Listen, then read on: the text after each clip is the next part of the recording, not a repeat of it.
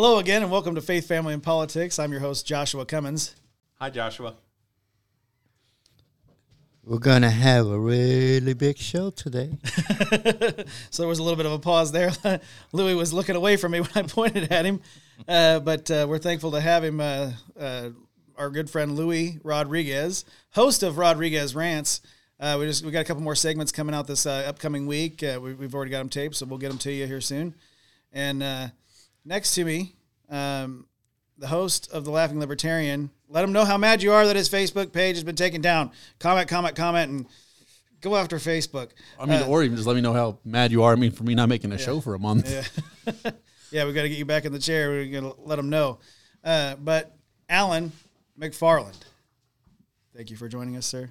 Thanks for having me. To insert crowd noise here. Hi. Wait, wave at camera. Look at Josh. All right. You're not and supposed to read that part.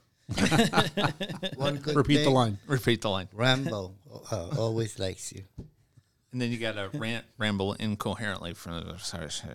Well, that's what the next hour and a half is going to. Oh, okay, right. so the guy rambling across from me and bringing the message uh, this week, uh, also returning, uh, a good friend of the show and uh, hopefully future Revolver Broadcasting, uh, uh, well, member, Jeremy Hess. Thank you for joining us, sir. Good to be here again. That's the second time. We got to get a three for in there, you know? Yeah. Go for the, the three win. so we'll see how that goes, though. It's always good to have you. Um, yeah, it's good to be here, man. Um, now, just before we get things kicked off, uh, I do want to remind everybody that know, we, we've talked about Alan's show, we've talked about Louis' show. We do have a, uh, a fourth show uh, aside from this show. It's uh, he was here on the last episode, uh, Danny Tippett. He didn't So- come to work this week. So he'll, he'll be recording uh, his, his newest episode uh, this this uh, coming week, and uh, it's going to be on video. So, what is the truth about? Dot dot dot with Danny Tippett. Um, so make sure that you uh, check that out. Uh, well, we're going to put it on Facebook, YouTube, uh, you know, uh, Rumble for sure. Check it out on Rumble the most, you know, because that's where that's how we get paid. If you check it out on Rumble, all of our shows, and uh, make sure that you uh, download it on the audio podcast as well, because you know while you're working, you might you need something good to listen to. And yeah, Because if they don't, they're not only missing a great message, but they're also missing a, a pretty spectacular beard. oh yeah, yeah. Epic beard. It's- it's very It's epic. Yeah. It sure is. the, the artwork does not capture the epicness of his beard. It's, it's phenomenal. So yeah, uh, and share sharing is caring. Yes. All right, bills are paid. Jeremy, you've got a uh, title for us, and then a prayer. Yep. So uh, the title we were going with today, um, kind of, this is kind of based off of something you had said. Um, we'd talked about the first time it came. It was uh, about fear, Yeah, and I figured, hey, you know, we got a lot of that going around, and we talk about it a lot because, I mean, there's legit reasons not to be afraid, but to fear what's going on around us. Um, yeah. We talked about it on the last episode. Vic- Yeah. victory over fear. Yeah, victory over good- fear. Good message. So uh, my title tonight is called Hope Guaranteed. Hope Guaranteed. Um, I kind of learned a little bit something. I guess that's the important part about reading the Bible. You learn stuff. I remember things too, so you know, got that going for me. But uh, the talent. This guy's fancy. Remembering stuff. I went to two and a half years of college. Oh, look at you. Careful now. I won't wave my uh, paperwork in front of you. But anyways, but yeah, um, title I have is uh, Hope Guaranteed is the title. So uh, Without further ado, without further ado, we'll, opening prayer. we'll open open with some prayer. The Lord, we thank you for this day. We thank you for this evening. Thank you, Lord, for those who are with us today. We ask your blessing upon this time we have together. Pray, Lord, that you would uh, open our eyes, open our ears to what you would have us to hear. Um, we know there's a lot going around in our country, a lot of things that uh, um, have uh, opened on a lot of questions in our minds about what's going on. And uh, it's good to know that as uh, Christians, as people of faith, that we can put our trust in somebody who knows everything that's going on, um, that can take care of each and every situation we come up against. And so, Lord, we just uh, lift this up before you, ask your blessing upon this evening, upon this podcast, and each one who is here and not here. And we thank you and praise you for all that you've done, all you're doing, and all you're going to do. In your name, amen. Amen. amen. Thank you, Lord. And that was their show. Thank you very much. you done filled Louis with the spirit. Now. there you go. He's gonna start doing cartwheels in the in the aisleways there. So uh, I think the the uh, the way I like to start this tonight is uh, I'm going to kind of ask a question Yeah. uh, to everybody here. Um, I'll give you a little chance to think about it real quick. Um, we're going to go through some scripture, obviously, um, but the question is: uh, When is um, when there has been there? Yeah, I can talk. When has there been a moment where Biden moment. yeah, there you go. what? Uh, when has there been a moment for you where you had hope in something that actually came through? Like, and then is there a moment where you had hope in something and it fell through? It didn't pan out the way you thought, or you made you think twice about putting your hope on something ever again? I think everybody's been to that situation, but uh, so that's my question. So I'll kind of put that out there for you guys to think about. Um, but the main, um, not not the key verse. I actually left the key verse towards the end of this. Okay. Um, I felt like it encapsulated everything that we're going to be talking about. Um, so the first verse I'm starting in uh, is uh, Romans 15:4, and I'm going to be reading from the NIV. Um, so Romans 15:4 says, "For everyone that was, um, sorry, everything that was written in this in the past was written to teach us, so that through the endurance taught in the scriptures and the uh, encouragement that provides, oh, they provide, we might have hope. So it's talking about putting our hope in the scripture, putting our hope in the word. Um, and of course, when we talk about the word, I actually brought a study Bible, um, a study Bible. I don't think they caught that on audio, but uh, yeah, um, I have a study Bible that I got a while back, and uh, a lot of things that hey, I don't have answers to every question that I come across when I read the Bible, but uh, it's God's word. I believe that is uh, inherent to who God is. Um, we find a lot of truth, even for people maybe that don't read the Bible or maybe don't put their faith in the Bible. Uh, there's a lot of wisdom. There's a lot of knowledge that you can get from reading Alan, it. Alan has questions. Oh no, he said put your faith in the Bible, and I was having a Mike Tyson moment. I was trying to figure out if he was saying put your face in the Bible or put your faith in the Bible. Both. Sorry, go ahead. Put your faith. Put your faith in the Bible. Put your faith in the Bible. a Thor. It's a Thor subject. but uh, for everything, yeah, for everything that was written in the past was written to teach us. Um, I know as uh, as a student, my favorite subject was history, social studies. Um, I think that was back when they actually taught, you know, actual history instead of a watered down, you know, version that we see a lot of right now. Uh, and of course, I was a I was a history buff, so I could learn. Uh, watched a lot of movies that delved into certain aspects of our our history as Americans, our American history that I didn't know. Um, I'm still learning a lot of things about our country, about where we've come from, about what we have done to help others, to help other countries, and to help even the people within our borders uh, to draw closer as a people. Um, and of course, we you know we'll probably be talking about about some of that today, but uh, it's just amazing to me, you know, that our history can teach us things. I know a lot of people don't look to the history that not only our country's history but our world history and look at and see a lot of things that hey we don't want to do that. We don't want to make that choice. We don't make want to make those bad decisions again. So we look to those for wisdom for understanding so we don't make the same mistake twice. Um, but obviously this when um, and this specifically was talking about like old testament history. Um, and it was a tradition for uh, the jewish race to pass down pretty much scriptures, everything um, via word, spoken word, and writing. And so that's what they're talking about. And uh, and uh, like I said, so through that, through the endurance taught in the scriptures and the encouragement that uh, encouragement they provide, we might have hope. So we're finding that the word provides us with the hope that we need. Um, and the reason I say guaranteed, we're kind of going to get into that in a little bit, but um, putting your hope in something. And so that goes to the question that I had asked a little bit earlier, and we can go around the table, whoever wants to start out. But um, for me, putting hope in something was uh, when I went to boot camp and putting in my hope in the instructors teaching me, you know, how to become a Marine.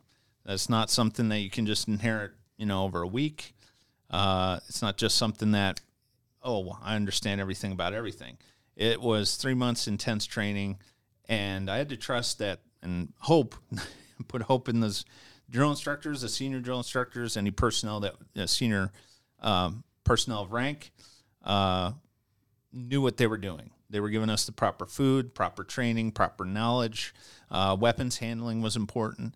So for me, that was putting hope in that and saying, okay, I'm just going to do what they say. I'm going to, you know, be very aware of what's going on. I don't want to go through this again because you can get recycled, and that means you go through it for three more months if they need to. And uh, so I had to put my hope in these guys that they knew what they were doing. And uh, I got to that place where they handed you the Eagle Globe and Anchor in front of the Iwo Jima Monument because they have one in Parris Island. It's very much the same as the one that's in Washington D.C., just smaller. But I mean, that's that was something else. It was quite the experience. But I mean, that hope paid. I felt like that hope paid off for me. Um, as far as I'd have to think about when it didn't pay off. uh, going through a divorce, I guess that's that'll take away some of your hope. Like, oh my goodness, um, that'll hurt you pretty deeply. Um, so that hurt, and uh, I had to regain some of that, some of that, you know, trust and that hope that I had lost at that point. Um, and it took a little while. It took a while to get back some of the confidence, some of that hope that I had in the future. And uh, so I think that's probably m- my two as far as in the yin and yang of hope for me. So I don't know if you want to start it off or Louis. You want me to start it off? Yes, Lou. Go ahead, Louis. My hope was when they drafted me to be in the army, but they told me no because you got a 4F. And I said, how many? I failed four times. They said, yeah, you got flat feet. You got to go. Hmm. They didn't accept me. Hmm. That was tore my hope up. Yeah, that'll do it. When when did it work out for you though? You've had you've had some good stuff happen. You've had, you've had some good stuff. Well, I don't know. Finding I'm finding still uh, trying to find out. finding God was pretty good. Yeah. Well, yeah. well, we've talked about it a lot on this show, but you know, when that weight lifted out of the room, buddy, that was that was hope abound abound. Hope abound. restored. Yeah. Yeah. But I Wonderful. always believed in God, you know. Yeah, but But I, I would definitely would like to meet him, you know, talk to him personally. I, I don't want to do that when I die. I like to do it when I'm alive. it would be neat. That would be. It would be. My turn. Yes, sir. It's what- the sharing circle. The sharing Where's circle. the stick? I need the stick. I can't speak without the stick. We've Well, got we've got they- cowbells. They say sharing is caring. So You know, I was wondering in the Marines, do they? At what point do they give you your crayons? They they don't issue. You have to buy your crayons. You have to buy your own crayons. Well, they, they don't know what your favorite flavor is. I was gonna say- I was I was always the blue, the blue one. I thought I was maybe a red. Actually, kind of the aquamarine was like the That's- you know that that's a good mixture, that yeah. green blue. So Earthy. like- yeah, it's Earthy. like- I mean, that's probably why I love you know uh, the Baja Blast so much. that's fair, because it's it shares the same color as the aquamarine crayon. So my my hope that faded. Um, I went through all of the training to become an IB, an IMT. uh, That I went through a lot of training to learn how to speak, but Another Biden moment here. it's a. eh. Um, so I went through everything I had to to become a police officer here in Indianapolis. It ended up being 18 months, and I know Journey. That's how I felt about it. Bummed her out. right? And uh, they had they needed 83 people. They had over 5,000 applicants. So instead of it being a very short, uh, short testing span, it ended up being 18 months Wow. of just all kinds of, of neat little tests that they would throw in there, and, and having to do duplicate tests to make sure you're staying up on all kinds of things. Made it in the 83. I was super pumped, right? Like I worked my butt off. I got there. I was a little cocky also because of that. But then when I went in, uh, got fingerprinted for my, my police carry, sat down and they told me I was going to have to work nights. And uh, I knew that was that was a potential. I knew there was a possibility for that. And I had my daughter every night, and she was little at the time. And I said, "Come on, there has to be something we can do here. I mean, like, again, because I'm arrogant at this point, right? I'm like, I'm one of the 83. Are you kidding me? like in my mind, I'm like, you had 5,000 people. You're going to choose one of them because they can work a night shift. I was better than them. you know, that's- and so he just looked at me and said, Hey, we all have our crosses to bear. We all See have now, our what, co- problems. what color crayons did they issue? Because I, mean, it sounds. I didn't get that s- far. Oh wow! They were better at grabbing donuts at night. That's Oh right, so he basically told me crayon shavings. he basically told me I had to go through a year of working nights before I could file a grievance and get switched to days. Wow. So I had to I, I had to walk away from the career that I really wanted. And um, anybody who knows me, I have a really strong protective sense. I love this city, um, and I, that's something I just wanted to do so badly. Yeah. But I had to walk away because it was it. You know, I can't get day care. I can't get night care. I can Right. get daycare. I can't get night care. So um, that one didn't obviously work out, which was fine. It's okay. And honestly, that was probably 2012. 2011 somewhere on there so I'm I'm a little happy after seeing 2020 Yeah. Kidding. I didn't have to deal with that because there's no way on earth I was going to sit there and get pelted with rocks and water bottle, Right. frozen water bottles, and go, "It's okay, everybody, just stay off the stairs." No, no. What, what is this thing that happened in 2020? I don't know. I don't know. Was there something that happened? It was a disturbance in the force. No, we're more, we're more worried about that July, January thing. Oh, that thing that happened in January. Yeah, snow, know. right? Snow is that what happened? Snow, and I think there was a Viking dude. Oh, it was the open house. Yeah, that's what It was the open The house. open Yeah. house, yeah. Because they had they had snacks. Open house I think committee. someone had a whole That's what they you had. know whole table of was really nice, McDonald's there too. Uh, It was amazing. French fries and hamburgers. And, And the thing that worked out um, also revolves around 2020. Actually, uh, I've never been laid off. I've never been unemployed as an adult, and um, I switched jobs right before COVID happened, and of course, obviously, couldn't foresee that. so I lost my job. Was completely freaked out for like a week because I had no idea what I was going to do. I've never been unemployed. Luckily, I had savings, but what COVID taught me was um, it, it taught me how to better use my money. And I don't mean like skimp on things. I did. I bought canned goods like crazy. We lived on canned goods for a while, right? But then it taught me how to invest my money because the market dropped and allowed me to start investing and, and making my money work for me. And so, and that's something that's going to carry for carry with me. And I have to say that was like I hoped s- to survive, and instead I thrived nice. during COVID. So anyway, I could talk all day. Go ahead. Oh, you're making some good stories, man. I'm, I'm enjoying it. Okay, well we'll move on to the next. No, just Uh, let me get a swig of water here. yeah, no problem. Always loading up. Yeah, Batter up. No, you could have done that this whole time, but could have. I could have. Then I had to build the suspense. oh. With- For nothing, it'll probably be the worst stories of all, all Apparently, of them. people love suspense. Oh, the suspense. I hope it lasts. makes me feel so happy inside. no, um, I think um, as far as hoping uh, for something and it worked out, uh, and it worked out um, beyond belief. I want to go with two things. First of all, uh, my wife saying yes all those years ago when I asked her to marry me Oh, because Yeah, she's in the background, by the way. She's, She's- running she's our producing sound tonight. and produce. But I, but I'm not doing it just for brownie points. I really mean it because I mean, I was legitimately scared. I remember we we went on the the canal downtown Indianapolis, uh, cloudless night, that's full moon. It, I mean, the, the sky was looking gorgeous. For I mean, for downtown with all the even with all the the uh, light pollution and everything, it was it was great. And uh, and my younger brother and his girlfriend at the time were with us, and I told them what I was going to go do, and they're like, "Okay, well, we'll walk off and do our own thing over here." And I, I get Laura over to a, a bench where we're by ourselves, and I'm talking to her, and I'm just shaking, and she's like, "What's going on?" Are you dying? yeah, and uh, I didn't I didn't have any money, so I didn't have a ring to give her, but I did have a, a ring that I wore all the time. So um, I I took that ring off, and I got down on one knee, and she started crying. So I thought, well, this is a good sign, and uh, I was hopeful.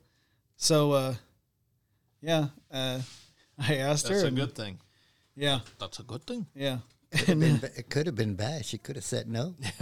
Yeah, she could have. She could have You said would've no, lost and that's all hope. Yeah, that would have lost all Hope hope. would have tanked. Tossed yourself in the canal at that point. Yeah, I can't take it. like, Hom- like Homer in the bushes. You're just like,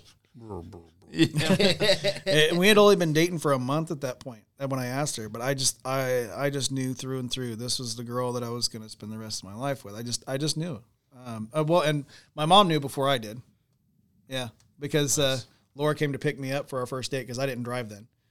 I actually didn't get my driver's license until the age of nineteen, but uh, I just put it off because you know I could I just ask my friends wherever I wanted to go. Hey, I want to go here, and they go okay Saving all that car insurance Yeah. money and gas. right?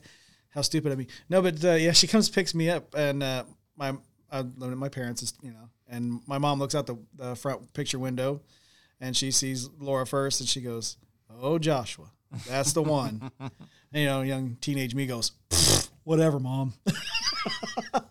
Typical. right? Yeah, Right. and then yeah, one month later, I'm like, "Marry me." Yeah. oh my gosh. So yeah, that was uh, that was a great time uh, for for Hope to work out. Um, Hope not working out. Hmm. Um, oh, uh, well, before I get to that, the other thing, Hope working out, where we're sitting right now. I've talked about that before, but basement? yes, in the basement, Basement. in the studio. He's studio. always wanted a basement. Yeah, I did always want a basement. but, And cave. so that is that Your is that world is is not complete Oh without wow, a I got basement. Uh, yeah, um, certainly, but Especially a dank one. but sitting in this studio and we've got this you know um, community of people that are willing to come here and and do this show week in and week out and um, and not only that but like after we launched this battleship i mean we had laughing libertarian shortly thereafter and we had and then we had two battleships in the water we're like this is great let's build a company and then we're like let's launch another show and and rodriguez rants we had another battleship going and I'm like, okay, well, and you know, and Danny started talking with me, and he was like, oh, let's do a show with him too. And so, yeah, um, We need to diversify our fleet. Yeah, I was just gonna say, where's the carrier I need a at? carrier. Yeah, we have a lot of stuff to protect this carrier. I was just gonna say that. eh, well, We got you know, ships to protect the carrier. We got no carrier though. ho- however That you will want to be look fine. at it, however you want to look at it, we're we're definitely all in the water together, and, we're- and we're definitely taking care of business, and and uh, yeah, that's that's hope. ev- All the hope that I need is to know that these uh, shows keep going on, and um, it was way bigger than I ever thought it would be. I thought it would just be just this show, and we'd have twelve whole viewers, and that would be it. Um, Instead, we have 11 and a half. 11 and a half for each and every show. 13 And we stayed on 13.3. float. we Yeah. didn't drown. Someone's little kid watches us. I mean, it's pretty amazing. I think I think loss of hope would be uh, um, two things. One thing, not necessarily directly affecting me, only but one directly directly affecting the company. Uh, was knowing that uh, the Laughing Libertarian Facebook page had gotten taken down. That hurt me. Like, uh, I just sent me into like a like a rage. Mm. Um, but it took it took some hope away from me, and I thought, man, Facebook just can't just can't help help themselves, can they? They, they just can't help Won't themselves. give you a break. And there- there's lots of words that I'd like to say, but I cannot say that on this program for sure. I can say I'm on mine. yeah. So yeah. So that next episode, That you've would got be faith, faith, family, and politics at night, minus the faith. Just Yeah, that was that was brutal. But I, I don't want to like harp on that. I just, you know, it is what it is. I if you don't have people hating on you, you're not doing anything, right? If you if you're not drawing atten- attention from people who don't like you, then you're not drawing attention, yeah. At least you're on the other shows, you know. right? At least you guys are nice enough to let me on the other shows. Thank you. I just have to watch my language. I understand. No, be a good boy. No. not, not, not be nice. He's gonna throw something at me for sure. Just water. Uh, no, uh, I, I appreciate Alan's uh, humor and, and, and, and I, yeah. So to see that, it, it yeah, that, that crushed me. That was that was a that was a loss of some hope. But I think uh, after we we do some uh, some workarounds and we get some um, emails sent out, I, I think we might be able to get things reversed and. Cool. Yeah, I, we're gonna keep fighting the good fight. We're gonna fight like hell. I mean, or I'll start a second one. I don't care. I'm ca- I've been kicking around starting a second one. Yeah, Just coming back out. yeah. The Laughing Libertarian, two. so to bring it around, You're oh, go still ahead. on YouTube, right? Yeah, YouTube, yeah. Rumble, yeah. I haven't gotten a strike on there yet. That's pretty amazing for YouTube. I was I was kind of surprised by that. I was like, I was expecting them to jump on it first. Right? Like, wait a second. like that word here. What word? Any of them. It's, impre- it's impressive that you've gotten to 19 episodes, Alan. Thanks. Facebook not having you, it's their loss. He knows nothing. All right, go ahead. I know you've been really just chomping at the Yeah, bit I've been. I've been patient with Josh, so you know how that goes. Well, you know, I got to be the center of attention. No. That would have been awesome if you'd have waited until he started and been like, and then there was other hope. This other hope. I was waiting for it. Go ahead. And I'll kick him off the show. That, that went the attention. Laura will Laura will still be hired and Josh will be fired. In three months. What a Anyway. turnaround. Hess, No show. do it to it. So, uh, And the then there was final this other verse- wow, where'd you get that idea from? From your, Thanks. from your crayon box. I'm not laughing. by the way. It's okay. Therefore, since we have, oh yeah, it's final verse here. Okay. Final, Same as- final same as the chapter. I had to had to skip some because we kind of went over time on that, but No, you, can, you can keep you can keep working. Just keep moving forward. Well, that's all right. This one, this one encompasses pretty much the whole thing that I wanted to bring out. So first starts off Romans five, um, and it's going to be one through five. Therefore, so we'll start with the first verse. Therefore, since we we have been justified through faith, we have peace with God through the Lord through our Lord Jesus Christ. So it mentions peace. Um, I think that goes hand in hand with hope. Uh, I know we've we've been through some very difficult times up until recently uh, in the Middle East. Um, my brother and I were kind of there at the start of that back in uh, 2000, um, 2003, 2002. Um, it wasn't the, it wasn't what we had hoped to see, but um, you know, any kind of peace, sometimes that's a good piece. Um, having our guys, you know, our men back home, men and women, uh, I think we there was things we could have done different, but um, we always try to fight for peace. That was that's the big thing with this country that I, I like that we seek to uh, try to instill peace, or at least you know provide a peaceful existence or coexistence with others. We don't seek to dominate unless it's you know the Olympics or something like that. But uh, so yeah, peace, uh, and you know we've had a lot of times where even in peacetime we've had you know the military show up. Um, my brother was down in Haiti when they had their earthquake, and they said the greatest thing they saw was you know um, Navy vessels come in with uh, Marines uh, loaded with supplies, food supplies, water supplies, everything they could have needed, medical supplies. I mean, it was it ran the gamut. But um, him being you know a Marine, uh, non-active at that time uh, down there, he said that was just a you know hopeful feeling, and uh, bring brought a little bit of peace to the to the situation. Um, but I think again, it comes to with God through our Lord Jesus Christ. We're connecting that. You know, we're connecting that to the Word because God, you know, the Word is you know with God, and the Word is you know was God or is God. So uh, we have peace through God. Um, the second verse says, "Through whom we have gained uh, access by faith into this grace in which we now stand, and we boast in the hope of the glory of God." So we're boasting in the hope. And the difference between hope that we're used to in this world, this is this is what I kind of was like, wow, it sparked in my head.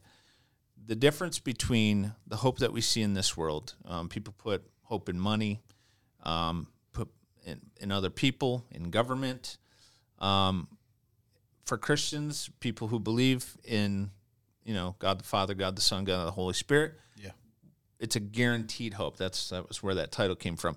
It's not just oh, I hope it works. It was a hope that is I know it's going to be fulfilled.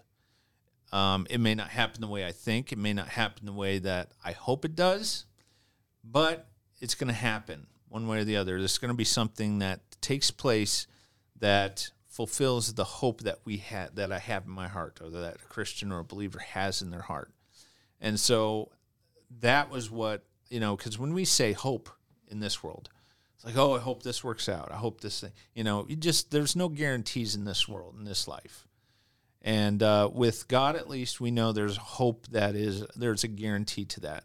Um, when we leave this world for the next um, we have a hope that i feel you know it, through faith will be fulfilled, and that is the hope of seeing friends, loved ones who've gone before, and meeting Jesus face to face, meet um, meeting God the Father, um, and seeing you know what comes after this you know. And uh, like i said we see a lot of troubles and trials and problems. I mean we could probably go around the table and talk about and we're not going to but we could we could go around wonder the table why. yeah. But we could go around the table and talk about the things that oh man i just you know i just got some worries. I got some concerns because you know we're probably going to talk about that in the politics area. But it's like you know how, you know what can we do? You know we can't put our hope in this group because now this person's let us down or that person or this you know political group or you know this entity or you know oh i just got laid off or you know i had to leave this job. It was a really good job but it's just the management. There are things that have let us all down and we can see a lot of people going through difficult times. I mean we have droughts going on. We have i mean fires. We've had uh, flooding. I mean it just runs the gamut of things that we've seen uh, politically socially you know economically that are just like oh my goodness what is happening? And why aren't people doing doing you know the people that are in power why aren't they doing more to try to curb this? Because it's not just hurting us. It's not hurting the middle class. It's hurting the middle class and everybody below that it's it you know it rolls downhill and so we just want to have that hope that our government gets their act together and figures this out and works together to try to curb it That, and that's a lot gonna happen though. And a, no, most more more often than not, it's more just like oh, business as usual. How much more can they take? Yeah, I mean, it was like I remember after 9-11, uh, it was like maybe for a week, maybe less, where it was like oh, we're gonna work together, and then it just, I mean, it went right back to you know all the infighting and the you know it's like oh wow that was that was over quickly. But uh but yeah um so let me finish this off. Uh so verse 3 it says not only so um and we're talking about the hope of the glory of god not only so but we also glory in our suffering because we know that suffering um, produces perseverance and uh, i can speak to that personally um, i've been through i wouldn't say i mean I've been had some bad situations. I've I've known people that have gone through worse situations, but um, yeah, perseverance. I mean, again, we go back go back to my Marine Corps experience. You had to persevere. If if you didn't stick to it, you're you're done. You know, you're going back going going back through that whole thing again. Um, but yeah, I mean, it wasn't all sunshine and roses. I don't know if you've ever seen the poster. It's like you know, we don't promise you sunshine and roses. It's a Marine Corps poster, and it's a drill instructor. He has this look like I'm going to eat your eat your face, but it's like. Uh, but what they do is through all the suffering, the pain, the physical pain, you know, the exhaustion, you know, everything that you go through, uh, you learn that man, there's a lot more to who I am and what I what I'm capable capable of than I thought, and so I think I can do this, you know. And then it goes from that to I know I can do this, and that's where you talk about that pride thing. You probably understand that where you get to a point where it's like they said, do this before you'll be like, nah. But the, with the training and with the you know them getting you to that point mentally where you're just like, I got this, and you do it. It's like, see, okay, well, and then you go from that step on. But it takes a lot to get to that point, you know, um, for anything. I mean, bodybuilding, you know, working out, you know, getting back in shape. There's going to be pain. I know if I get back to that point where I'm starting to get back into shape, it's going to be pain. And uh, but I know through that perseverance, and you get stronger, you get more adept at it. So yeah, perseverance. But uh, yeah, suffering. We don't often equate that with perseverance, but and then perseverance uh, through that you get character, and character hope. So I mean, each of us is a character in our own way. Um, funny in ways, but uh, but there's character to each person. We've all we've all been through things. I mean, anybody uh, within the sound of voice or watching uh, can talk to things that have you know changed them.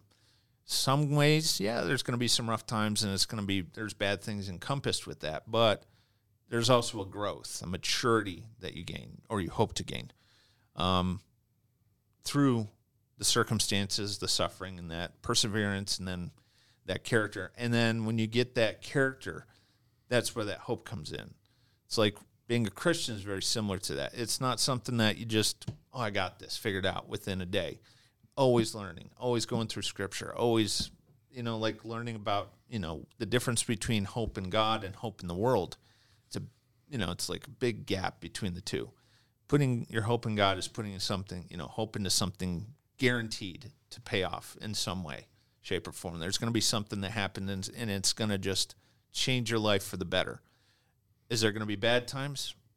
Always. I mean, we, we live in a fallen world. Everybody goes through bad times. I mean, we've seen a lot of that the past couple weeks. You know, it's like, oh my goodness. But uh, you know, there's still hope because it's like we got through this, and now we go on to the next thing. So again, that goes to hope, and then hope. This is the final verse, verse five. And hope does not go up, uh, does not put us to shame, because God's love has been poured out into our hearts through the Holy Spirit who has been given to us. So we talk about the Holy Spirit that was given to those who lived through or existed after Jesus had come and spoken and preached and shown miracles and died and then ended up being raised from the dead. And then we had the disciples and then we had, you know, the church grow from that. Um, so it all came from them being filled with the Holy Spirit. And the Holy Spirit is a way that God connects to each one of us individually and as sometimes as a group. So knowing we can put our hope in a God who just doesn't just leave us to our own resources.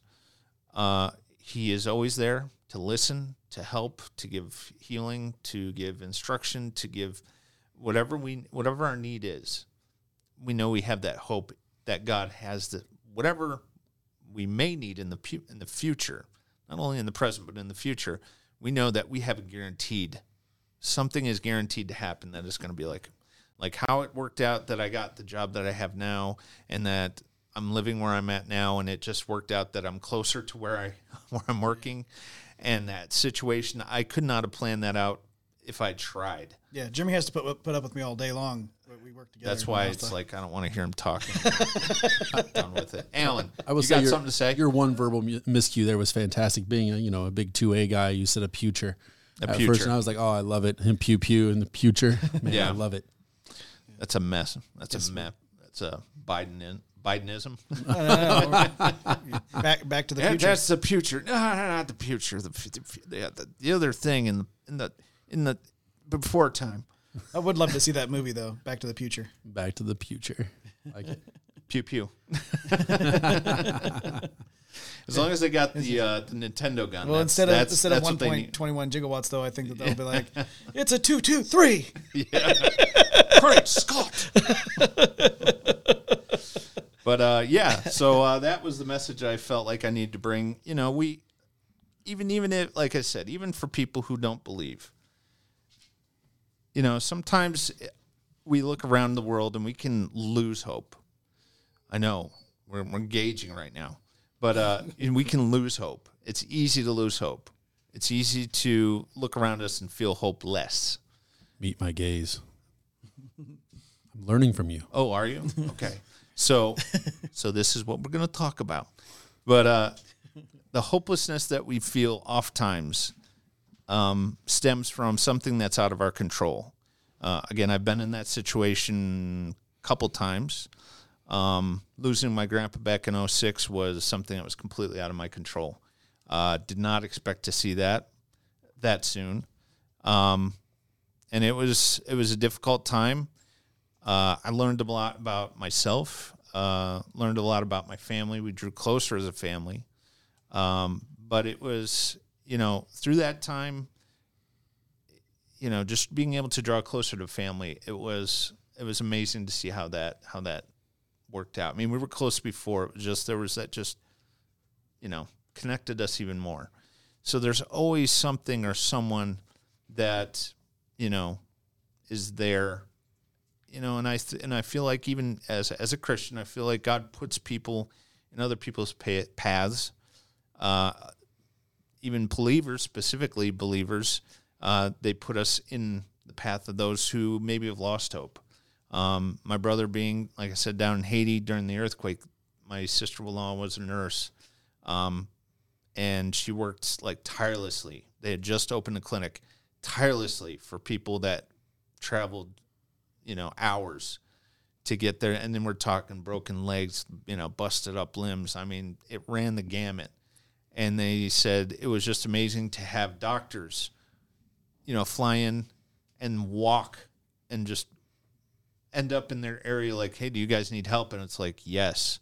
And they had a clinic. and the doctor's like, well, was, I just heard there was, you know, people in need. I just knew there were people in need. And I just, and it was just random acts of kindness and people just somehow out of the blue just ending up in that area and being able to help those people. And it was just, Couldn't imagine the being the people that were showing up like.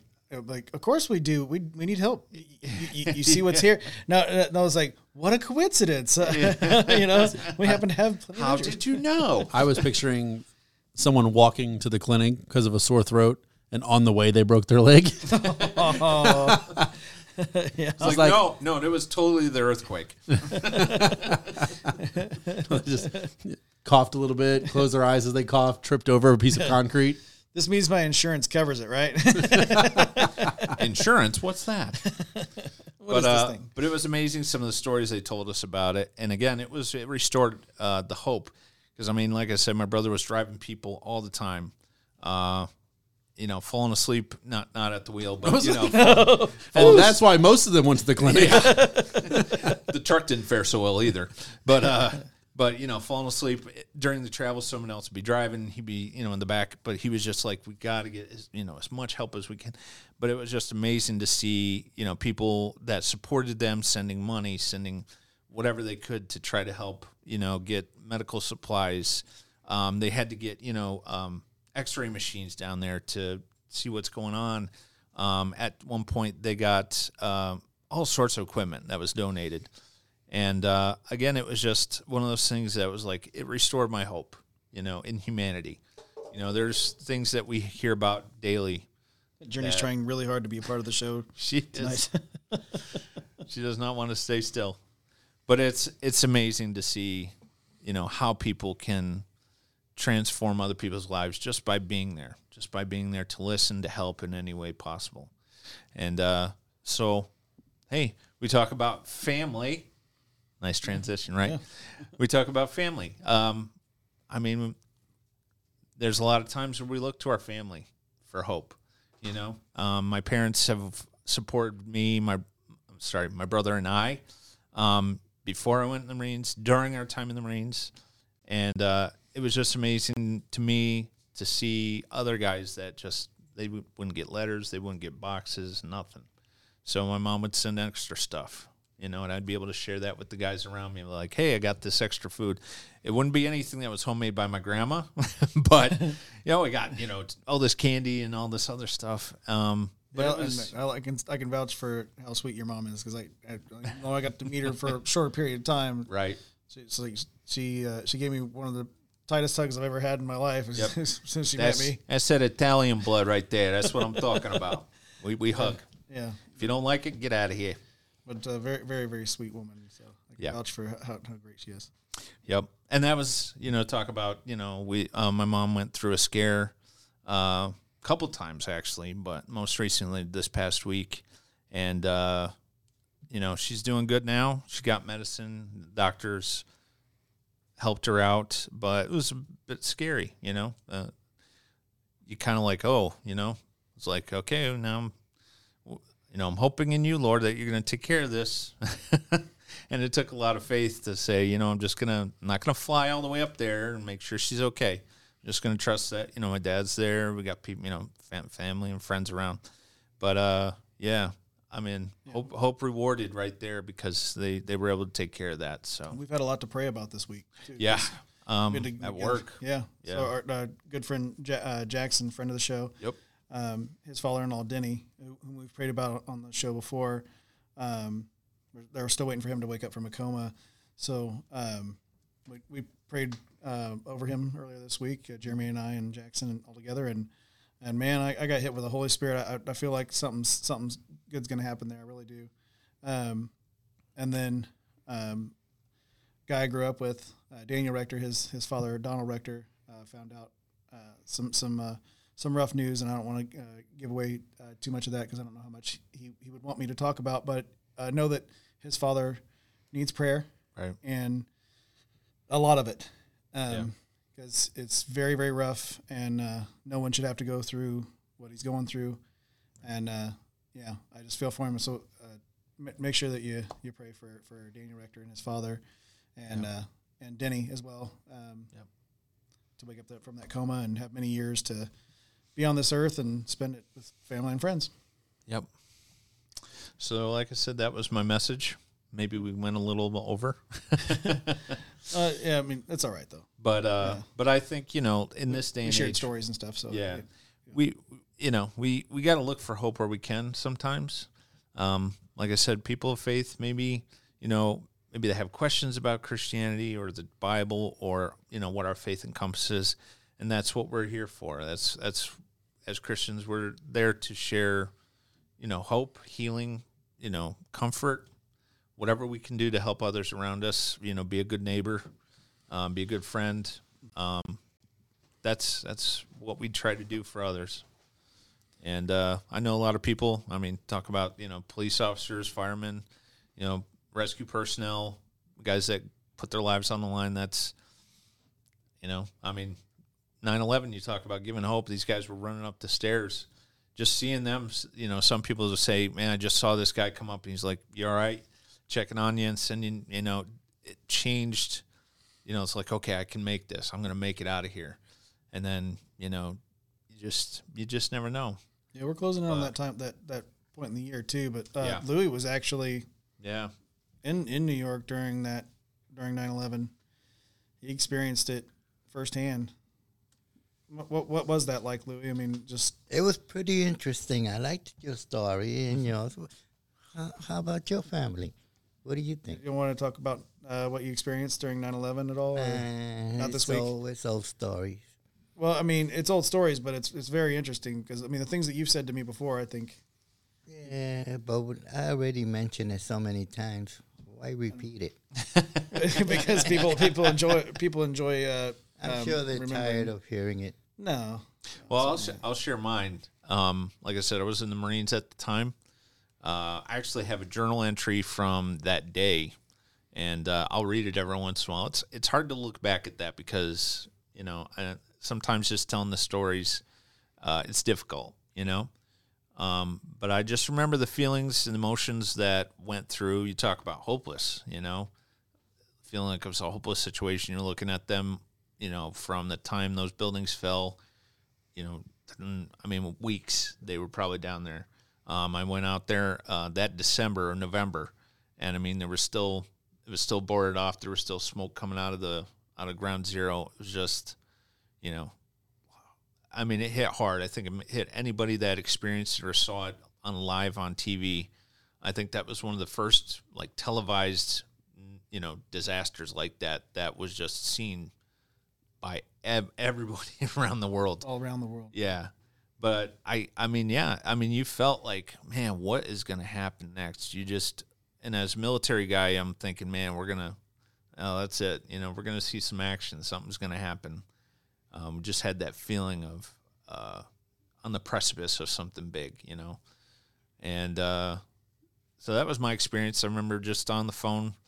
Uh, I mean, everybody was on the phone at that time, but uh, on on the phone, just listening to my parents, you know, family talking on the other end. Um, I mean, it was just, yeah, just one of those times where you watch, you're watching the TV. I mean, I watched it until they went off the air that night. Um, and it was just all you, all I remember was lights and you know the personnel going through the rubbish, the rubbish, and uh, just looking for survivors. And you're just like, man, I don't think they're gonna find anybody. I mean, just watching the footage again, it just brings it all back. And they found, but they found people. You know, I mean, that's that. If anything, that gave us a little bit, uh, gave me a little bit more hope. It's like, well, there's still people there. There's still people. They're still rescuing somebody. And uh, so it vacillated between hopeful and hopeless because you're just like, man, this is something big happening here now, you know? I worked three blocks from it Yeah. when it happened, and I've Yeah. been there twice when they boat when they try to blow it up the first time, Right. and the second time, Yeah. and it was pretty bad, like you said. It, it, we thought it was gonna we were being attacked, and first thing everybody was saying is that um, we're gonna be invaded, Yeah. going to be attacked, and everybody started grabbing guns and everything in New York, and um, uh, it was hard. It was hard, and then I got to see people flying off the the twin towers mm. because they didn't want to get burned. Right. They jumped. Yeah. They rather jump than get burned. Yeah. You know, and that's a sad sight. Yeah. If you ever heard of, seen or heard a person jump from all the way up there and land, it's like a sack of potatoes. Boom, Yeah. and it was, it was rough. Yep. It's heartbreaking. It is. I do like what you said there, though. You said, you know, people felt like we were being invaded, and they started grabbing their guns. You know, Yeah. and that was there was a, a famous line of, during World War II where um, these Japanese generals are talking and and they're saying, well, we can invade the west coast of it of of uh, the United States, Right. and one of them comes out and says, you can't invade America. Because that behind every blade of grass is a gun. Yeah. And this is a city that is against guns, yeah. Now. and everybody had guns. yeah. I just I, that just reminded me that like I love that idea, that concept. That like, okay, fine, we're getting invaded. Cool, we're we're gonna we're gonna hold this down. I mean, you just look at it from like a third, like third perspective, you know, third person perspective. Just look at this country, and I mean, the news tells you everything. Oh, this is you know the amount of guns and everything like that. And I'm like, go ahead, keep telling them how many guns we have here. Yes, How many guns per capita per per foot Yeah, of square ground? How many people? How many guns we have per person? Because like they keeps can go from one uh, gun to another to another. It's one of those things that's like you know, like uh, Biden was. I think they, it was Biden, and there's some other people like, well, we got tanks and planes. It's like, well, we had that in Vietnam, and yet they still won. Right. So, you know, but uh, yeah, I, I think I think the moment we, I mean, the moment we give any right away, uh, is the moment where we we start signing off on America as we knew it, or you know, as we. I think we still know it. It's just it's getting rough out there. I love know. that you said the the tanks and planes. I love what he said that he's like, you think you can take a government with you know AR-15s and when we have F-16s and tanks, and then all of these two A all the two A guys were like, we we can have F-16s. we can pull some money together. Honey, get my wallet. Yeah, right. Let's see. Well, how, how many how, mu- how much money does the Conservative Party have? let's, let's see what we got. Uh, let's see. Yeah, let's just pull money. Yeah. pull money together from everybody. We're gonna cra- we're gonna uh, cash out all our investments too. We got to Crowdfunding for an M1 M1 Abrams. I, I've noticed that's so strange. We've noticed that all the manufacturing in America is everyone's working overtime suddenly. yeah, all the guys are volunteering for overtime. Big old pot at the end of the week. there's no gun shortage. I had a friend that he was saying, um, "Oh, we got guns and we could defend ourselves." He said, "But yeah, but they got better guns." I said, "That's when I told him, yeah, but we could kill them and take their guns and use it against them." You know, It's true. hey, they gave free guns to the Afghanistan people, or you know the ISIS, and yeah, sure, why not? They'll you know they'll just be like They'll do the right thing with it. Yeah, we'll just leave it there. They disabled all those things. None of those things. Right. Yet we carry around weapons of war in America. I don't know. The AR-15s here, do they feel much like the M16s? No, but I don't think it shuts shoots a lung out either. There, Alan. Oh, geez, those nine I'm so- millimeter sorry. Yeah, I, I hate to disappoint you on that one, but Just the percussion of it going past your rib cage. yeah, I mean, that, you know, every, right? your back, everything's gone. From I the, hate it- that. it- I hate when that happens. Yeah, what about when you put a you know hundred rounds in your nine millimeter? You know, Yeah, hundred round. that's what that's what Biden had. Well, I've seen the hundred round, hundred round banana clip. It just goes in a big circle. You know, it really sucks when a one nine millimeter one nine millimeter round can knock your lung out, but it take eight out of ten rounds to take down a shooter. Right? Yeah, I think Beto O'Rourke said you uh, the the AR-15 was built for Vietnam to take out guys with helmets. So Yeah, that, that was a quote earlier this week. He said Yeah. from from uh, from 400 feet away, or I don't, I don't, I mean, it was. I'm it pretty was, sure. I'm pretty sure that caliber is not going to take out a helmet. It was one of the dumbest things I ever heard. It's obvious the only thing he knows how to do is climb through someone else's window. Biden Oh, he, said he knows Melissa Etheridge. Biden says shoot him in the leg. yeah, right. So all you got to do is dance around. well, you, well, you shoot somebody in the leg, they're gonna probably bleed out. There's some big hole Femoral artery right here. Catch him right in the thigh. Let's see. I got this whole area up here, and then I got this really thin area down Moving here. rapidly. Yeah, very rapidly. Because that's how they taught us in the Marines: shoot for the legs. Get the ankle. Yeah, the target's down. There were two sticks sticking up. Like Yeah, it's a zombie apocalypse. Where's the torso? For this exercise, you no. don't need torsos. Aim for the legs. It's a zombie apocalypse. Shoot the legs. Shoot the legs. You it takes How many their have we time. hit, sir? None. I'm just picturing like if we did actually get proficient at that, you have a whole world full of people just crawling around on their stomachs after a conflict with the U.S. It'll slow them down. Then we send wheelchairs. Well, they really need, you know, the wheelchair. The people who create the wheelchairs, kind of like the, you know, with the pandemic, you know, with the, you know, they they need to really sell it. So yeah, shoot legs. Yeah. that's that's how we train After we, people. after we uh, you know, get Right. get China and be like, Lieutenant Fang, you ain't got no legs. I can't feel my legs. it's because you ain't got any. I s- there was a video I watched. Uh, I watched a lot of shooting breakdowns and things. Really? And uh, officer actually shot a gun Shocking. out of someone's hand, right? And he goes, "Thanks, thanks for doing that." Now these idiots are going to say we just got to shoot the guns out of their hands. the Lone Ranger rides again. Oh, I always love it when the, they do that in the, the TV and the movies and stuff, and they're just shooting guns out of, out of people's hands, like a bunch of them. Like, Yeah. right around. I was like, uh, and their hands are fine. Ow! that stung a little. Typically, when that happens, you're missing a good part of that hand. it's like George They in the didn't hit- Jungle. They really didn't hit the gun. no, no. Is this what makes the George of the Jungle? You know, uh, nobody dies in this movie. Just gets really, really big boo boos. Yeah, but it's going to be those hands that you see on the back of people's cars, you know, that they put on the windshield wipers. That's the next targets you're going to see at the bottom. And they're going to wave. Shoot the hand. Shoot the hand. oh my goodness! As you can hear it creak in the distance. Yeah, right. Hit it on an eat, not an uh. Yeah. It's going to like, huh? Huh? Huh? Huh? Huh?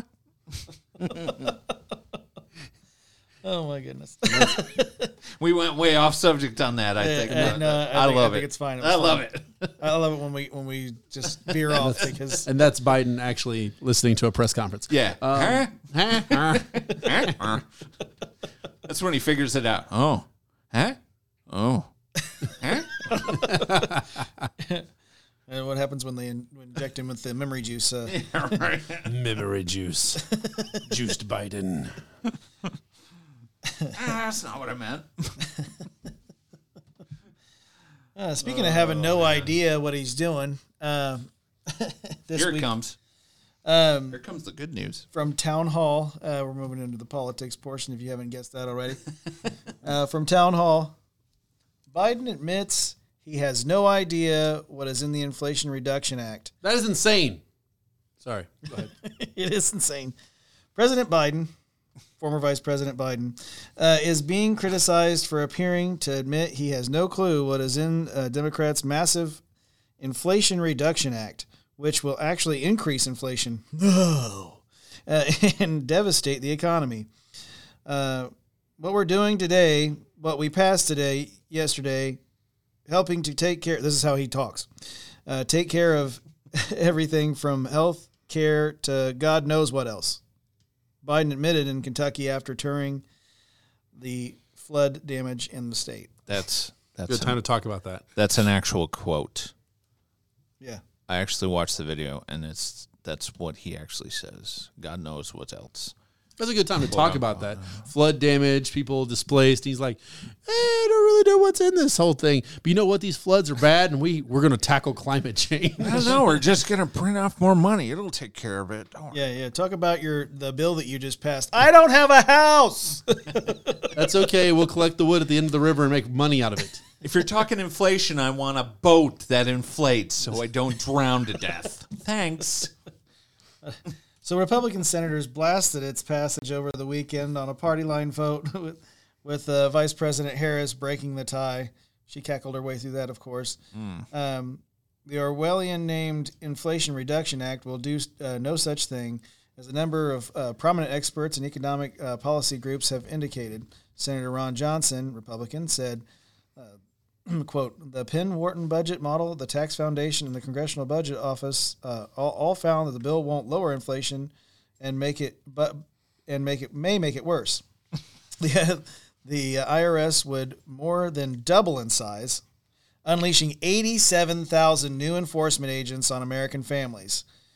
Let me say that again. 87,000. and arm them. Yeah, armed. Oh, they're going to be armed. Yeah, they're armed. That's part of the bill. And it's not going to be an AR 15. Oh, come on. There goes to everybody's house. They're the lucky ones that get the fully automatic handguns. It's a shakedown. And the uh, the uh, nonpartisan Joint Committee on Taxation says that 78% to 90% of the revenue raised from misreported income would likely come to those making under $200,000.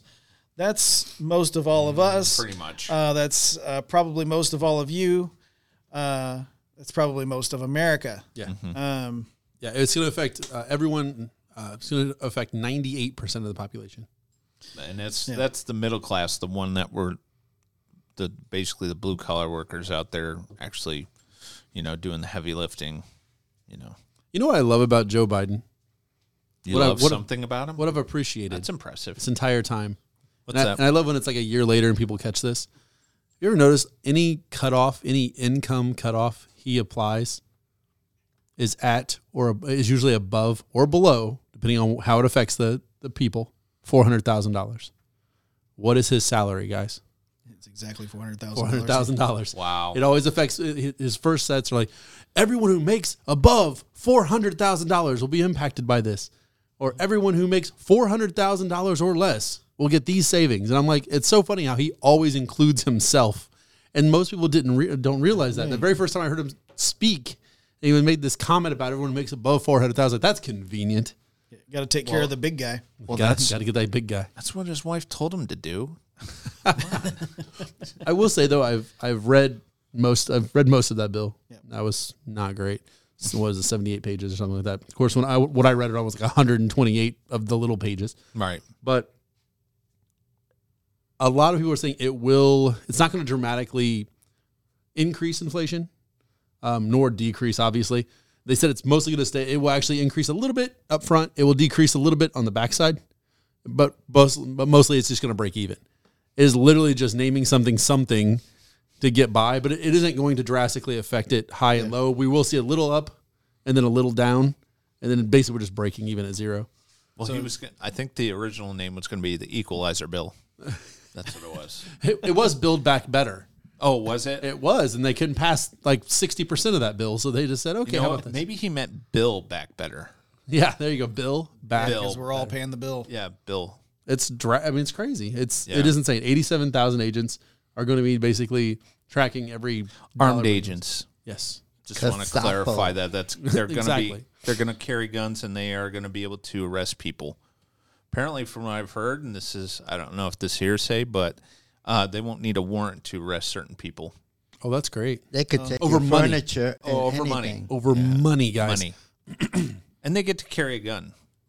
That's That's a good luck. You're trespassing on my lawn. They could take your furniture, anything that you have in possession, just to get their money back. I will say with the news coming out yesterday with the, the kind of I'm gonna call him a lunatic, the guy in Cincinnati Mm. Who attacked the FBI office there. He like he, unfortunately they always get on Truth Social. He's like he tried to rally people on Truth Social, then he went down and got in a shootout and he died. but but it's so funny because it's like literally they're like, all right, we're gonna do this and we're gonna make, we're gonna hire eighty seven thousand more agents and we're gonna arm them and you're gonna make sure you pay every dollar and you're gonna be held accountable, right? And this guy's like, you know what? Screw you. I'm gonna come down here and I'm gonna threaten you and I'm gonna fire some shots at you. And they're like, hey everybody, um, I know what we said in the bill may have made some of you upset, but please let's not have violence. Oh, you don't want violence? Oh, even with eighty-seven thousand extra agents that are armed, you don't want violence from a a country of 300 million. Well, Yeah, where- you where do know were how they- this country was formed, don't you? Where were they when the riots were going on? oh wait, did they have riots? Oh No, yeah, yeah, were- there were those- riots. So, what oh no, it wasn't. That was. Yeah. that oh was- yeah, yeah. No, that was you know that was Happyville and like uh, Woodstock, Yes, it was a summer 2020. of love. 2021. But to go on taxes, I mean, this country was formed because of a uh, 1.2 percent Yeah, tax increase on goods and services. Taxation without it representation. was. It was really the representation, but we'll uh, we'll, we'll go with the taxation. but you know, 1.2 percent hike was the was that was the that was the end all beat all. well, I like and we're the- we're at what eight? Inflation's 8.2 right now. Can I be fair here? Technically, the working class who is going to take the biggest brunt of this uh, didn't vote for Biden, so they don't feel like they got represented. So it is taxation without representation for those people. Well, there were working class people that were working on the pipeline though that voted for Biden. I just want to clarify that too. because they didn't want to work. Well, I think they Right. thought he was going to protect him. Oh, okay. You know, that no, we're not going to take away your jobs, and they believed him. And then Immediately, he immediately was like, "We're closing it." First like, day. You mean like not finishing the wall and Yeah, and then getting rid of uh, medicine markdowns just to do it? we're actually closing in on fixing the wall. It's going to be fully done. I wrote the bill. That's right. Get vaccinated. Get the booster. We, we got to make our money's worth out of it. I mean, I mean, it's Sorry. it's good for you. You guys did see what the CDC did today, right? Oh no. Yes, re- reduced restrictions. Reduced restrictions, no more six feet. If you're in contact with someone who has COVID, you no longer have to quarantine. Oh, you mean that was still an act? That was still sitting around. Yeah, I was still sitting around. Newsmax broke Oh, the I didn't story know at, that was still uh, active. at 1201, 1201 a.m. I was up, I, I, I had happened to see it come across my Oh, wow. feed. Newsmax was the first one. Well, it's a good thing we're sitting less than six feet apart then. it's because of the CDC, and we're really appreciative Right. We we of our overlords. it was fully six feet apart before. Yeah, it's a camera trick. That's Yeah. problem. It makes, It us, makes look us look it closer. us up. because yeah. uh, six feet safe, five feet grandma killer, right? That's right. Ask grandma. You're taking you're taking out your whole family. Breathe on everybody. Uh, Cuomo acts like since he since he backed Trump this week, we'll forget that he killed everybody's grandma. well, Oh, you mean he's still a thing? Uh, when he's backing Trump, Oh, apparently this week. oh man, uh, Because he's angry because he's not what was he again? Governor? Oh yeah. Grandma killer? Yeah, that's what it He's was. like, oh, I know how it feels when they go through your stuff. That's No. the worst. Cuomo didn't get raided. He didn't get raided at all. I don't think he got oh. raided. Oh no, it was just accusations, there's wasn't it? accusations and then eventual. He left before they decided to, s- to start. Because the mafia's like, no, we're not going to go after them yet. You know, they, Yeah, they were waiting. He said, "All right, He's me and like, my." "E- either you leave now or we're coming after you. Just warning you. He said, "All right, me and my pointy piercings are out of here." and his brother's out of broadcasting. No, he's not. He's not. No, Oh, he's a he just signed a contract with um, some small news company, and he's doing. He's There's doing- one smaller than CNN. There is. I can't believe it. it's actually about to surpass CNN if CNN keeps doing what it's doing. No, um, I can't. I can't remember the name of it. I'm so sorry, but you guys can do your own research. My fault. Uh, but he actually got signed as Google. as the big name, uh, and he's basically doing a podcast from he's his gonna house. he's gonna be the headliner. He is Wow. right, but he's yeah. He's basically doing he a gonna podcast broad- from his house with a Yeah, crew. I was gonna say he was gonna broadcast from home. I have to dig up Kurt Cobain, write the uh, song. It smells like desperation. He's gonna be on the twentieth floor of Trump Tower. Louis, not, not by choice. hi, buddy. Hi, We'll get you back in here. you guys are doing your thing. I'm just here, listening. Well, you, you might uh, you might uh, want to jump in on this one here, Louis. It's coming from the Washington Examiner this week. Um, wounded Democrats worry FBI raid strengthens GOP fight against corrupt government.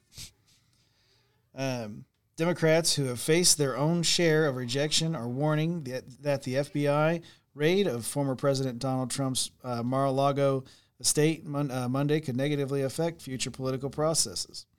Uh, both Andrew Cuomo, uh, talk, speaking of, who resigned as governor of New York last year after facing sexual harassment allegations, and Andrew Yang, former Democratic candidate for uh, for president and New York City mayor. Wow, wow, wow! He failed twice. Um, have spoken against the FBI raid.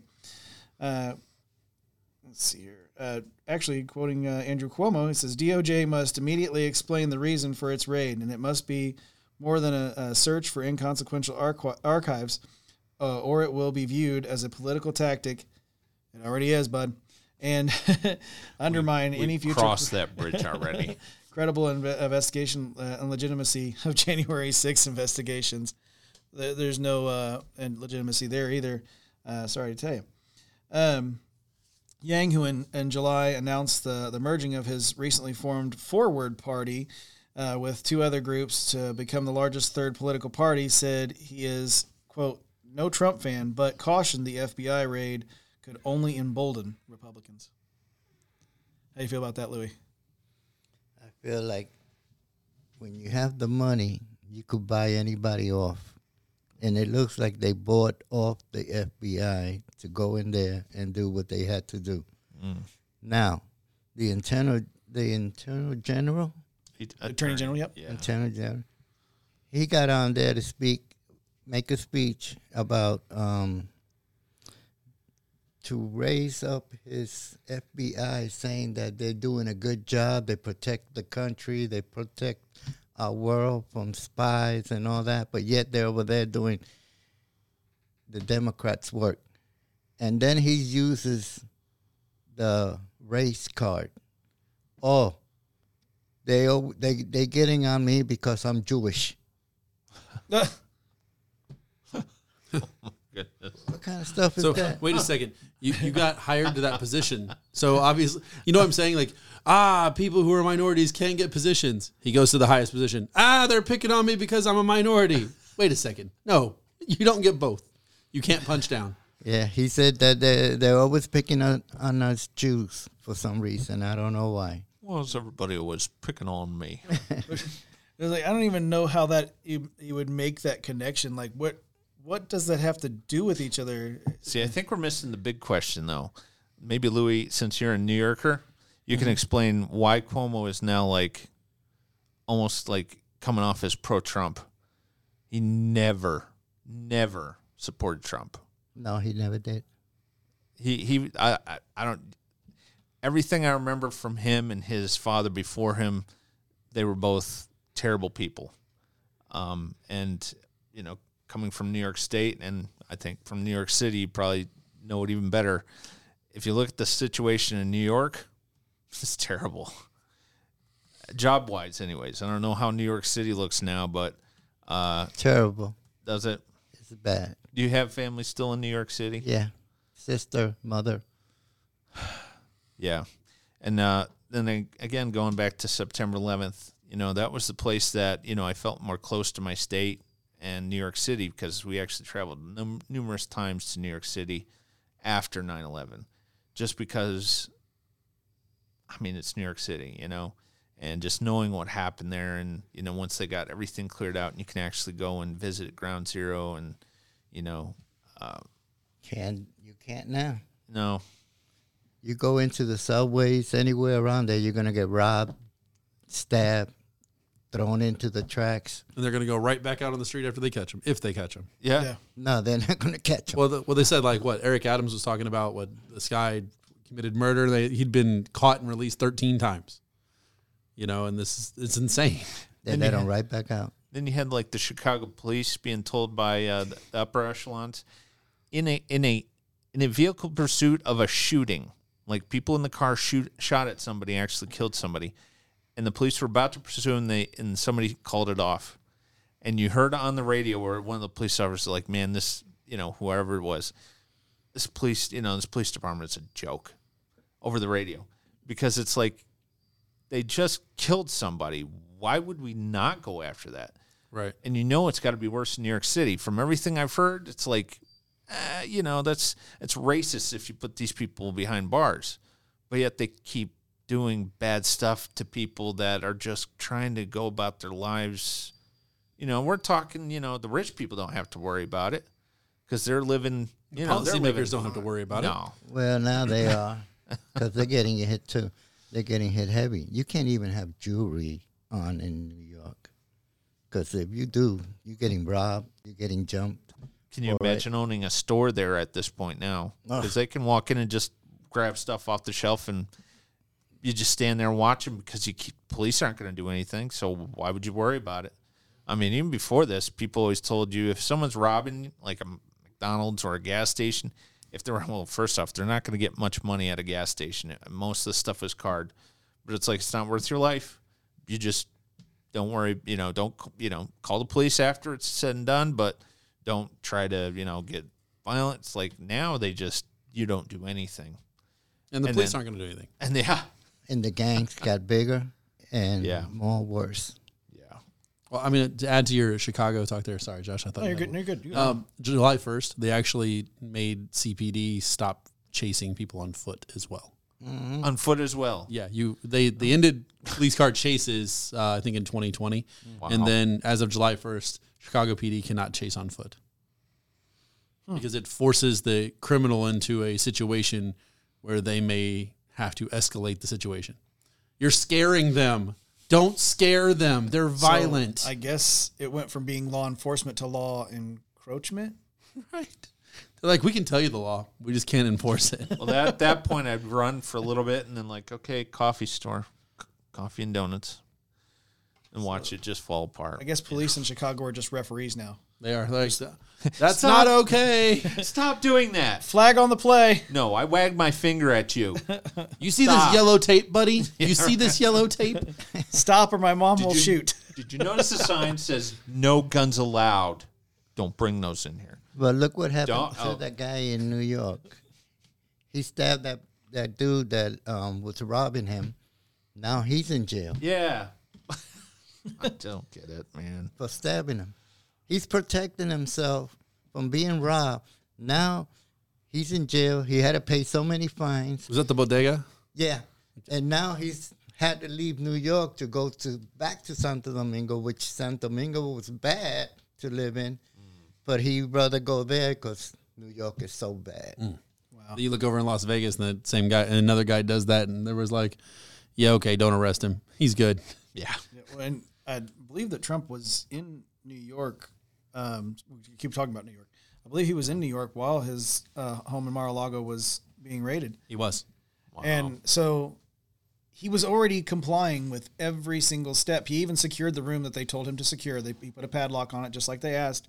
Yeah. And um They heard he had a safe. That's Yeah, why they. yeah. That's why they launched into attack mode. They and the New York Post said that they went in there looking for documents that he took that makes um, nuclear um, weapons.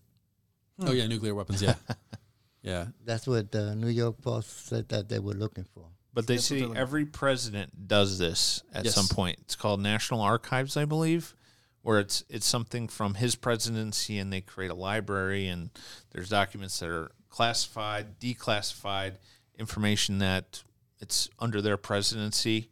And uh, how many times has this happened prior to this? Never, not even to Nixon. He they never did that. Hillary, she got rid of her docu- tried. uh, documents. But No, she wasn't didn't. president. she bleached everything before they got there and, and smashed everything else with a hammer that yeah, and they never put her in jail And they always or, or or went in and raided her. Yeah, we've we've seen this numerous times, and this is where people called it out. It's like with Trump, it's no holes barred.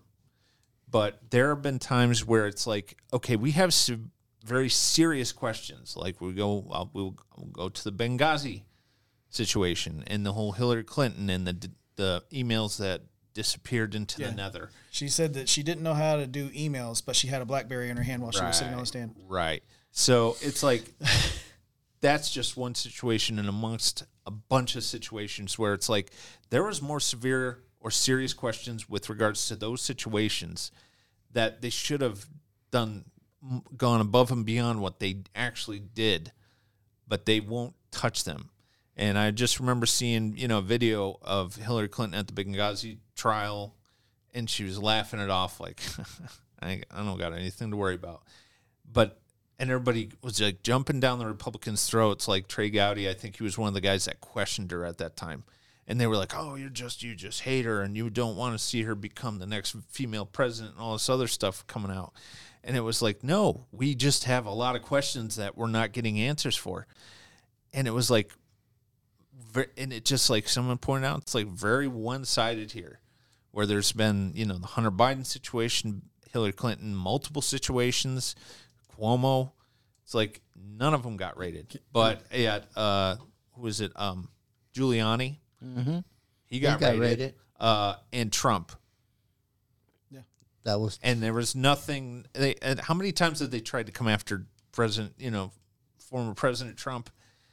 And he's they found nothing. Untouchable. I'm, un- I'm untouchable. Teflon Don. anybody that was Trump follow. Oh, that's who yeah. they rated. I mean, you got called all sorts of names. And the funny thing about it is, like Biden, just like he didn't know about the what was going to be in the inf- in the um, inflation. Yeah, the, The yeah, the inflation Inflation, bill, Inflation Reduction Act. He didn't know what was going to ha- he didn't know what was going to happen about the rate. No, he was don't know on- nothing about it. He's on And- vacation with Hunter. Yes. Yeah. On the plane. A hunter who flew they in on Air Force One, One. or Russia. while he's dealing with allegations and and, and uh, yeah, possible convictions in the future. So, uh, You're right. but if they'll do this to a former president, um, with eighty-seven thousand new IRS agents, armed IRS agents, what do you think they'll do to you? I just comment on that because I, I want to know how you what you think. About, I, I I think I know the answer because I know I know how I feel about it. I know exactly what they're probably going to do. Um, and the sum and the, I think the sum of it is it's not a left or right issue. no, It's a governmental, you know, overreach, government overreach Absolutely. issue. And I'm not I don't care who you are. Far far left, far right, you know, middle. I you know, whatever position you have as a government agent and you look at that and say, "Eh, no problem." That's a big problem because that's government saying, "Oh, we're not what, what are we worried about? What are you guys going to do about it?" You're not going to do anything. That's They're not worried about it at all. I think anybody who has ever voted, I don't care what side of the aisle you fall on, or if you're, you know, outliers, that should concern every American that's that has lived in this country. I think that's just a big thing, and like you said, who you know, anybody's up for grabs at this point. I mean, it's, Yeah. they're not worried about going after a former president. They're not worried about going after little old me I, or I you. think it's time to start closing down government agencies, especially if they have three letters. defund the FBI. The libertarian's happy with this. it's libertarian I like the sound of this. If a Republican takes over, I hope he gets rid of everybody from the Uh, FBI. You know, well, Republicans certainly, uh, you know, true Republicans certainly approve of it as well because smaller government, right? The less government. Well, let's just do what we're doing now. Let's redefine what the FBI's purpose is. We're going to redefine that. Speaking of redefining things, uh, coming from the Daily Caller this week, Oh, yeah, this is a good one. um, Bill Gates funded nutrition uh, scientist says Reese's cups are healthier than beef. Uh, a renowned nutrition researcher who set uh, uh, to advise an upcoming White House conference on hunger and nutrition previously released a study claiming that candy and cereal are healthier to eat than dietary staples like chicken and eggs. Okay. Uh, Dr. Dariush Mozaffarian, uh, get a better name, dude. Come on. Um, a cardiologist, Not marketable. right? you put that on a cereal box. We're going to name a street after that guy. Eat Mozaffarian O's. Um, comic book. Let's let's see let's let's see if Biden can say that twice. Oh, wait, wait, once in a row. He's a cardiologist and uh, dean at the Tufts University uh, Friedman uh, School of Nutrition uh, Nutrition Science and Policy. Uh, that, I guess that speaks volumes to the Tufts University Friedman School of Nutri- Nutrition and Science. Sure. Um, he uh, he's authored more than 450 scientific publications. Wonder how those went. And as a uh, is a co-chair of the task force uh, informing the White House Conference on Hunger. Wow. I got to jump in on this. Yeah, the nutrition and health. this is nutrition and health. Uh, he also reported uh, reportedly believes that Lucky Charms are healthier than grilled chicken breast. Yes. So, real quick, That's my that's my dinner of choice Oh, I now. love me some Lucky Charms. Frosted Lucky Charms. Reese's products uh, are sold in much larger quantities in Indiana than any other state. So everyone else in all other states, this is what peak male physique looks like. Because if Reese's cups are better for you than beef, Yeah. and we eat more Reese's products than y'all, so Show your guns off, Louis. Show them what ah, Reese's Cups does. get in there. Look at that. That's that's all powdered good, sugar. man. That's powdered sugar, corn syrup, and chocolate right there, baby. that's right. This is the best decision ever. I love this. I'm a, this is a, I'm very excited to be a part of this plan. Gonna peanut butter it up. Yes, totally. Reese's Pieces, Lucky Charms, uh, they're, they're, they're great. You know, uh, Frosted Flakes, everything, every day. No more meat. It's all going out in the garbage. Getting him uh, delivered in the chopper. In the chopper. My chopper. I do wonder if this is just a. Is this a way? Is this a way to? Con- I, I'm not a conspiracy theory person. Okay, I, I don't want to come off as that. It's not my thing. Um, but I wonder if this is like the best way to mitigate the population. Is just go, hey, cram yourselves full of sugar. It's the best, even though we know sugar suppresses your immune system. Oh, No. Don't it bring come on. diabetes? yes, right. well, you know, you know, back when you know the pandemic first kicked off, and people were like, "Oh yeah, you need toilet paper." Just need, just no, just loads of toilet paper. You just need to get toilet paper. I was like, there was like, I think there was just someone was like, "Hey, hey, we need to get rid of some of this toilet paper because we got too much in stock." I was like, just push that. I loved when Charmin was like, "We're working every single person we can as long as we can. We're trying." I, I remember my parents calling me like right right right after the first COVID cases were kicking off in the United States, and they're like, "We can't find any toilet paper." I said, "What do you want me to do about it?" I got I got a bidet. I don't I don't, I don't have these worries. You know who's gonna get hose. rich? The dentist. Yeah, the dentists are gonna love this, and doctors. Oh, uh, and Bill Gates wouldn't be a part of any kind of any of those things, would Well, he? he might have reinvested some money into the cereal business. Yeah, because so I mean, he owns a just bunch of farmland, right? Yeah. And then he's also invested in pharmaceuticals, Well, right? I think he's a tenth Irish. So. ah, makes sense. Lucky Charms. frosted Lucky Charms. Oh, I love it. They're Al- magically Also, delicious. Biden, didn't Biden stop a lot of the produces of, of the farmers? Told them to ch- uh, cut, No, just the cut places, down. just the places that produce meat. Right. That's why cereal's coming he, in. He is right though. Farmers so farmers get shut down quite a bit, and they got checks to not plant, even if they because okay, so they were saying because of Ukraine and Russia, we can't get fertilizer. Okay, so they're like okay, because we do actually import quite a bit from that area. Oh, okay. Um, even though most of the oh, I can't say it on your show, most of the fertilizer should come right out of the mouths of the politicians in D.C. Good save. And um, exactly. So anyway, so a lot of that comes from there. So they were actually paying farmers, saying, "Hey, this is kind of a stipend since you can't get fertilizer." A lot of farmers who are old school said, "How about we get manure? It's worked forever." And then the the um, the FDA came out and said, "You can't do that. That's dirty. That's nasty. That puts uh, fecal matter, E. coli, all that good stuff on of vegetables and fruits that people will be eating." You can do you can spray it with pesticides Made. right? You can spray it with pesticides. You can p- spray it with herbicides, but don't you dare put cow crap on it. Well, Yeah. I mean, it's But, more. uh, see the, the the the chemicals. It's more robust. Yeah, and Spray- more spray the robust than mind-altering chemicals all over it. Natural immunity. I mean, You're not gonna rinse the it off or natural- anything. No, no. No, just gonna grab all in it, right in a pile. Boom. The desanitization station. That's what we need more of. You just dirt. You know, cigarette butts. You know. So then they paid they paid these farmers to not plant. I mean, it's it's Wow. insane. It's insane, and can penalize them if they do. That's why the cereal's coming in. So you mean the Reese's. FDA is about as bad as the FBI? Yes, So if you got an F in the front of your name, you're you're no good anymore. that's fair. It's fair. Federal government. I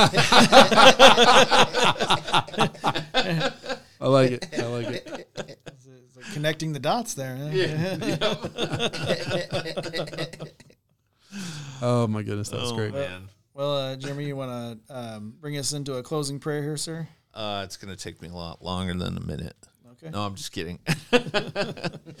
uh, any, yeah, I know we had some prayer requests mentioned before. Yeah. Um, and I, I honestly, like I said, I do feel like, you know, we have to say what we have to say to protect what we have left because I think they've already started to take a lot of things away.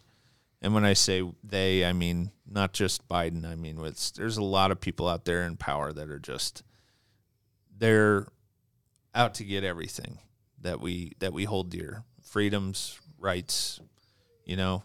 Um, conspiracy theories, yeah, there's a lot of them out there, but I think we see a lot of there's always a nugget of truth in a lot of those things. That's that's how they go. Yeah. Yeah. And uh, so, yeah, like going back to what we were talking about, you know, that's we can live in fear of that or we can, you know, be prepared for that, you know, um, holding out hope for, you know, as Christians, we hold out our hope that the Lord's in charge. He's taking care of this.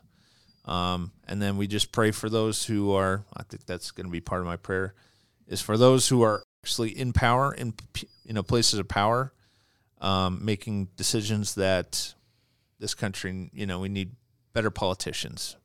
And I don't care where they come from, as long as they're, you know, sticking to their guns and saying, no, we need to fight against this culture of just, oh, it's everything's just going bad. But uh, that's, I think that's where we need to be as a country. You know, write our politicians, speak our piece, uh, find you know bipartisan ways of dealing with these types of things you know so all right close it out Dear Lord, we thank you for this time. We thank you again for all that you do for us. We thank you, Lord, for this country. We thank you, Lord, for those people who serve this country, um, who try to protect us from uh, the the harm that uh, certain people are trying to do to our country and to the people that have made this country great. And so we just lift up those politicians who are sticking to the Constitution, who are trying to do what's right by the people, for the people. And so we just lift them up. We we know that uh, Revolver Broadcasting is a part of that, Lord. And we just ask you to be with each one who is a part of this. Um, you'd strengthen them, um, give them wisdom, help them as they do their part to speak to the truth that is out there. In all we say and do, Lord, we just want to give you praise for what you're doing, for what you're going to do. And uh, we thank you and praise you for all that we have uh, in this country. Um, the things that we sometimes we take for granted. Lord, we're just very grateful. And in all we say and do, we just want to give you praise in your name. Amen. Amen. Amen. So that was our good friend and uh, guest, Jeremy Hess. Good to be here. Thank you for joining again us. For having me. Always a pleasure. And next to him, host of Rodriguez Rants, our good friend Louis Rodriguez. Louis. Definitely always a pleasure. And across from him, you, you you might you might like him a little bit, or maybe you love him. I don't know. One way or the other. Host of the Laughing Libertarian, Alan McFarland. Maybe Thank it's you. mostly toleration. I think it is. I think a very tolerant group we had. yes, very tolerant. Thank you. Thank you for tolerating me. And uh, Thank you, Josh. I've been your host who enjoys his beef with his Reese cups, Joshua Cummins. We'll see you next week. See you Bye, guys. everybody.